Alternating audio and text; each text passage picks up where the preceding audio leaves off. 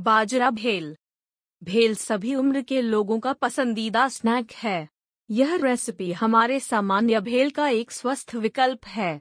भेल के स्वस्थ विकल्प में हम मुरमुरा की जगह फूला हुआ बाजरा ले रहे हैं। बाजरा खाने की कोशिश करने का यह एक अच्छा तरीका है।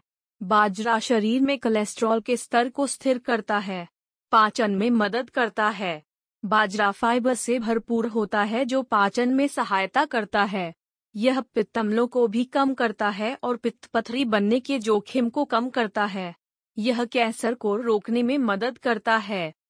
तो यह है बाजरे की भेल की रेसिपी। तैयारी का समय 10 मिनट। सामग्री। फूला भुना हुआ बाजरा। टमाटर, एक कटा हुआ। प्याज, एक कटा हुआ। हरी मिर्च, वन टू टुकड़े। इमली की चटनी, दो बड़े चम्मच।